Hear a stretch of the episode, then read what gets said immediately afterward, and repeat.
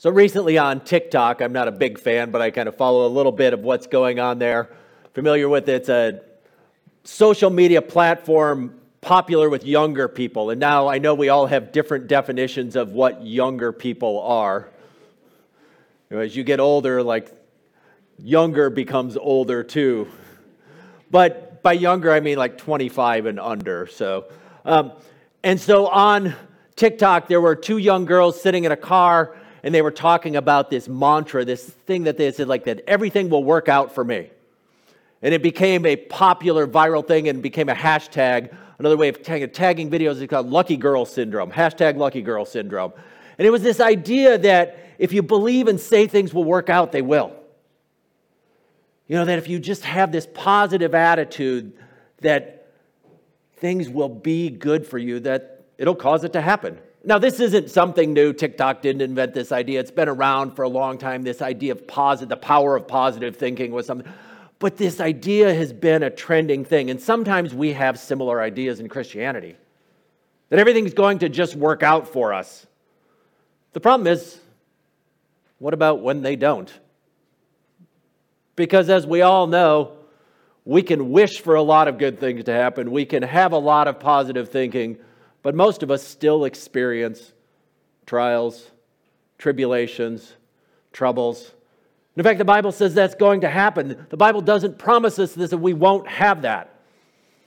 We've been reading through the book of Romans, and Paul has said it earlier just in the book of Romans that suffering is a part of this life. Suffering is part of our joining with Jesus. And so in Romans chapter 8 today, where we'll be finishing up the end of chapter 8, kind of continuing our series through the book of Romans, we're going to be celebrating something then, hashtag lucky girl syndrome. We're going to be thinking about what it is that God does in the midst of trials and troubles. And so think about where we've been in the book of Romans. So we've been studying Paul's letter to the Romans. Paul was an earlier follower of Jesus. And so shortly after the death of Jesus, he began traveling around the Mediterranean, planting churches. And, and then he also communicated with them through letters.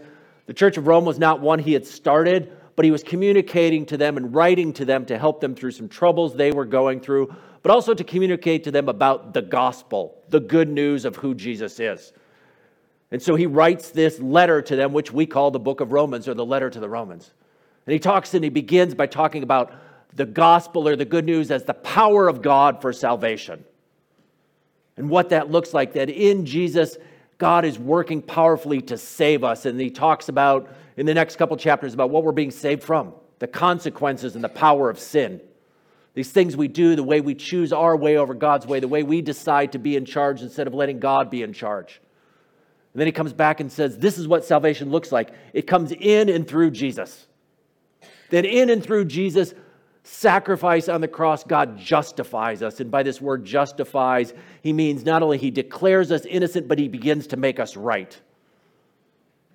It's a deliverdict, as one person says. It's a deliverance and it's a verdict of the way it's done. And it's a gift to us. And that's this word grace. Grace simply means gift. It's a gift given to us that we receive by faith or believing allegiance to him. And then that's, that's kind of the chapters one through four. Five through eight, he begins to, to explain, to elaborate on justification. And really, justification is about life. We move from being enemies of God to being friends of God. We're reconciled. We're free from sin and we're under grace. We move from death to life, from slavery to sin to slavery to righteousness, death in the flesh to life in the spirit. And it's this powerful thing, all these things that God is doing and has done through Jesus and will do through Jesus. And he's building up to this thing, and it brings us up to this conclusion here at the end of chapter 8, or what we call chapter 8, recognizing again when Paul wrote it, he didn't put chapters and verses in, but he's writing this letter and it's being read to this congregation in Rome, and they're hearing all these great words of all that God has done. And then he begins what we call the start of verse 31. He says, What then shall we say in response to these things? It's just the first part of the verse. What shall we say in response to these things? And I think by these things, he means everything that's come before it. Maybe just chapters 5 through 8, but all this stuff he's saying, you've heard all this incredible good news. You've heard all this stuff that God has done and is doing. How God has delivered you from death to life, how he's declared you innocent, how he's moving you from slavery to sl- sin to slavery to righteousness, how the Spirit is working in you, how you've been declared the children of God. You know, what do we say to this? And it's kind of like, oh, tell us, Paul, what do we do? What do we do, Paul? And he expands it and he goes with four questions that he kind of asks, and he, this is kind of his rhetorical style of saying, okay, what, what do we say? And he begins to ask some questions. And so in 831, what shall we say then in response to these things? If God is for us, I mean, that's his first question. If God is for us, who can be against us? In other words, if God is on our side, if God is working for us, and we know this in many different ways. We know it through Jesus. So in Romans 8 32, he says, He who did not spare his own son, but gave him up for us all, how will he not also give? How will he not also, along with him, graciously give us all things? And so he's saying, if God did that, if God is on our side, if he's demonstrated this grace to us, if he's given to us, if he's doing all that we just read about this life and this freedom and this forgiveness, if that God is on our side, if this God that we've been hearing about for these last eight chapters, if that God is on our side, who can be against us? I mean, it doesn't mean that no one's going to oppose us because Paul goes on later and talks about it, and Paul spent his whole life being opposed by people. But the point is, none of these things can stand in the way. And that's kind of what he's asking. He's like, if that God is for us, if the God who can rescue us from slavery to sin, if the God who can deliver us from the power of death, if the God who can overcome the power of Satan, if that God is on our side, then who's going to stand against us? Who can oppose that? His point is none of that. None of that can do it. And then he goes on and kind of continues this same thing.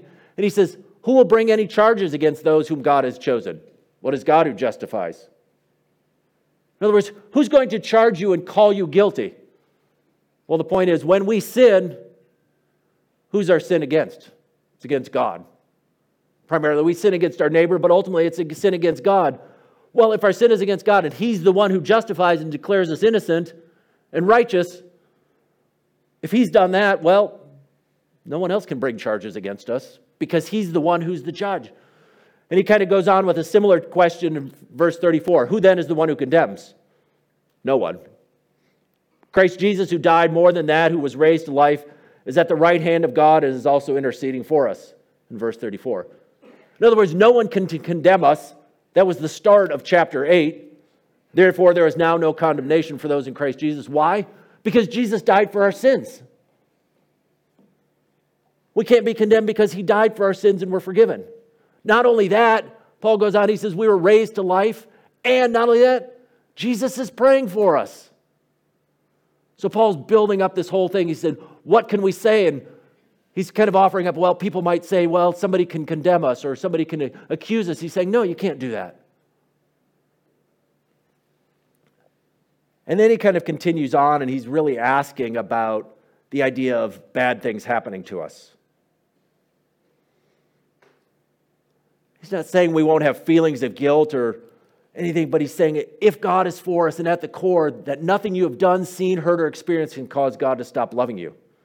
And he does it with this big question that kind of the others have led up to. So I said four questions, and I kind of moved quickly through those first three, but he ends with this key question that he's kind of built up to. And the question is who shall separate us from the love of Christ?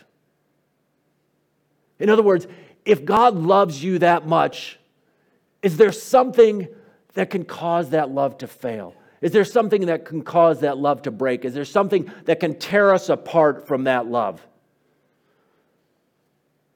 And I hope at this point, having heard all this stuff, we're starting to get the idea that the answer is nothing.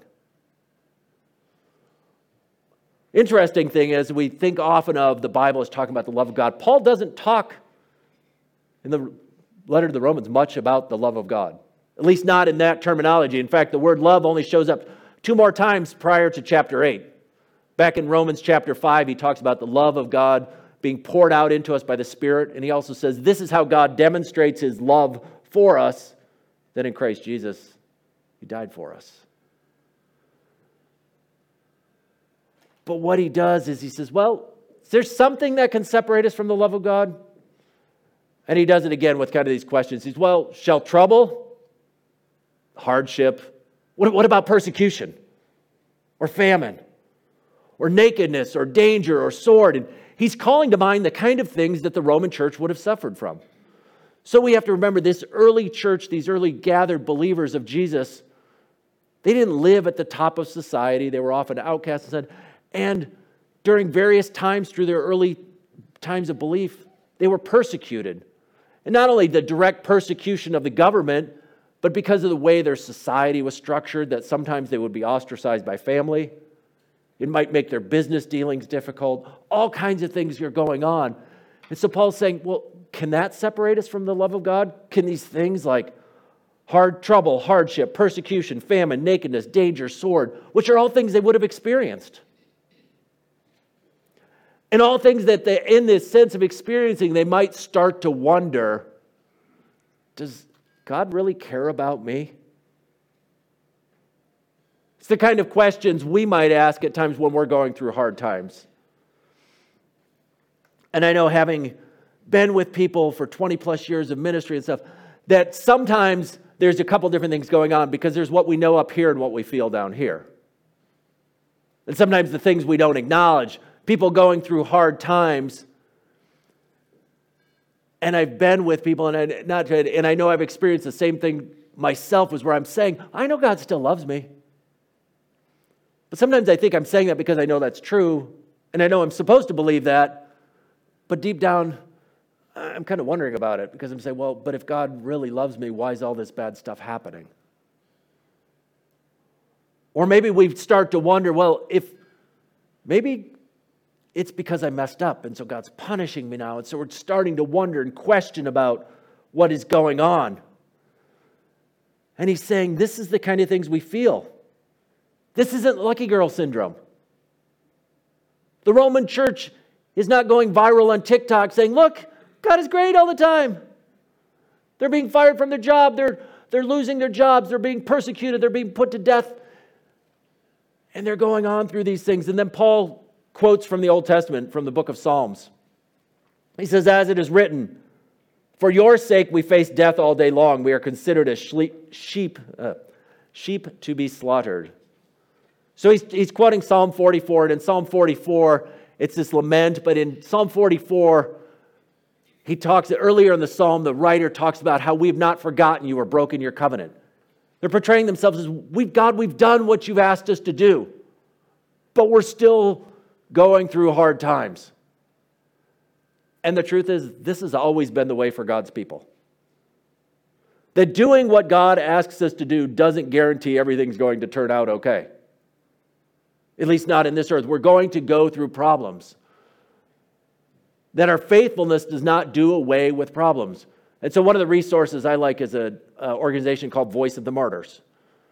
And it's an organization that looks at persecution in the church around the world, and it looks at how people who are faithful to Jesus are still going through hard times.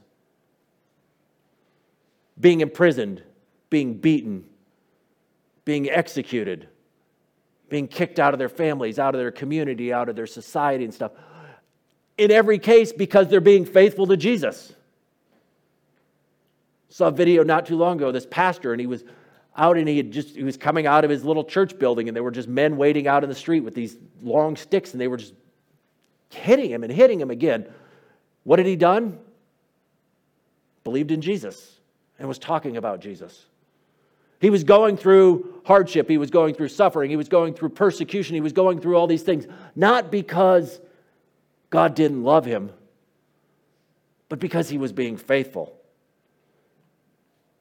And so Paul is kind of setting up this thing. He's saying, when he's asked the question, What shall separate us from the love of Christ?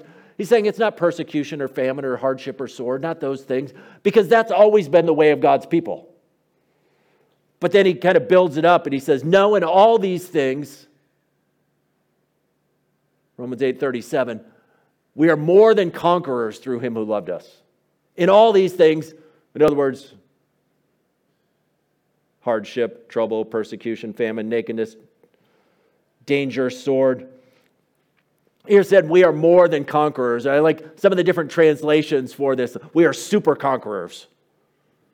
I mean, it's, it's this unique word he uses, or one translation says, we win a sweep, sweeping victory, or we overwhelmingly conquer. In other words, we don't just conquer, we super conquer.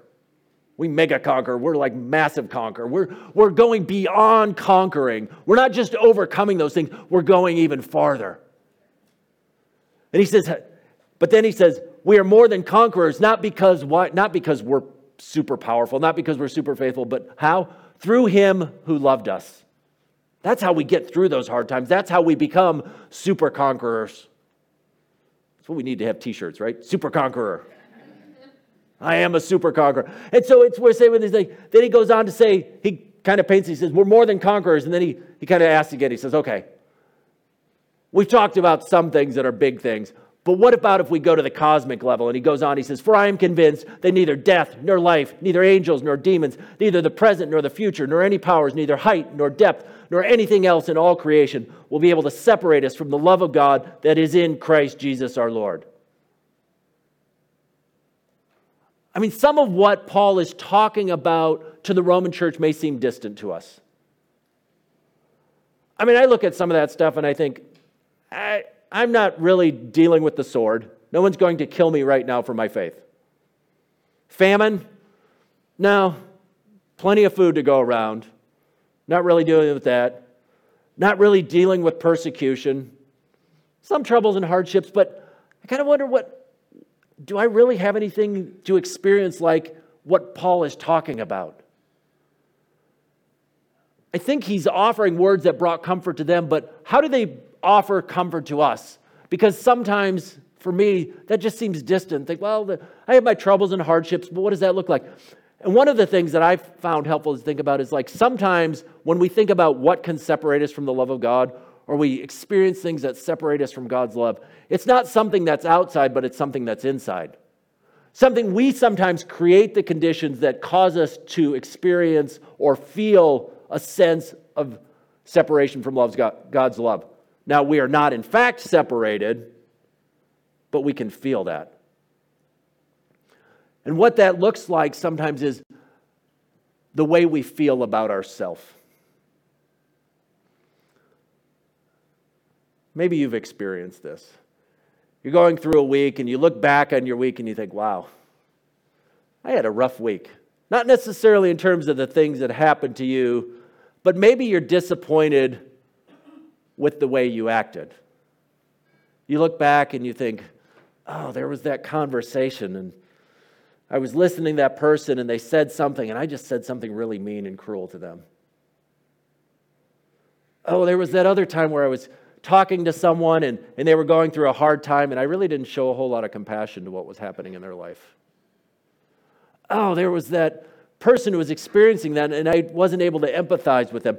I didn't love that person very well. And we can start to look back on our life, especially the longer we follow Jesus. Hopefully, we're feeling like we're growing more like Jesus. Maybe we're setting higher standards for ourselves, and maybe this is just my personality, but I kind of set these standards for myself. And then when I miss them, when I don't live up to them, I kind of start to feel bad about myself. I experience these two different things, and there's two different things that we sometimes experience there's guilt and there's shame. Now, guilt is about the wrong things I did. I take something that doesn't belong to me, I feel guilt. I did something wrong. Shame is a little bit different. Shame says there's something wrong with me. So we have guilt about the wrong things I did, whereas shame says there's something wrong with me. Now, guilt, we look at and we can say, well, we can deal with guilt because guilt, you do something wrong, you confess it, there's forgiveness, there's reconciliation, that, that's all fixed. But what about when you feel like there's something wrong with you? When you feel inadequate, when you feel dirty, when you feel used, when you feel whatever those feelings are that aren't quite right. And shame is this experience where Sometimes we aren't able to name it. We're not able to identify that as shame. But I was listening to one psychologist and he was talking about shame and he's saying there's almost a universal language for shame. And that universal language looks or appears like when someone kind of looks down and away, right? It's that sense of you don't want to be seen. It goes along with guilt, but particularly with shame, the sense of like hiding because you want to hide your face, you don't want to experience. And shame also oftentimes is also being ostracized. So when someone commits something shameful, and this is true particularly in Eastern societies versus Western societies, is there's a sense of shame, is there's a sense of being ostracized, of being pushed out, of not being welcome into the community. And so we can experience that same sort of shame as we look at ourselves and we start what we start to do is if I have one of those weeks where I haven't been living the Jesus life like I want to, or like I should or what I think I ought to, and all that kind of language, I start to feel bad about myself. I start to feel disappointed in myself. And what I then do is I project that up to God, and I begin to think, well, I don't know if I really love myself anymore. And so I then begin to doubt, does God really still love me? And so I this shame, I feel like these things I've done, I start to wonder have they separated me from the love of God that's in Jesus Christ? But what Paul is inviting us to do is remember that all that God has done and will do through Jesus. Because when Jesus died on the cross, he took away not only our guilt, but also our shame. Because the Roman execution was one of the most, the crucifixion was one of the most shameful ways of being executed. I mean, it was a display. It wasn't used for Roman citizens, it was only used for the lowest. And Roman authors would barely even write about crucifixion because it was seen as so shameful. Hanging naked on a cross, displayed for all to see in all your agony. And so Jesus enters into that shame and takes away our shame. So when we start to feel like those are the things that separate us from God, when we start to project onto God our feelings about ourselves, and we begin to wonder is this separating me from the love of God? Paul's saying no. Because what can separate us from the love of God? Nothing.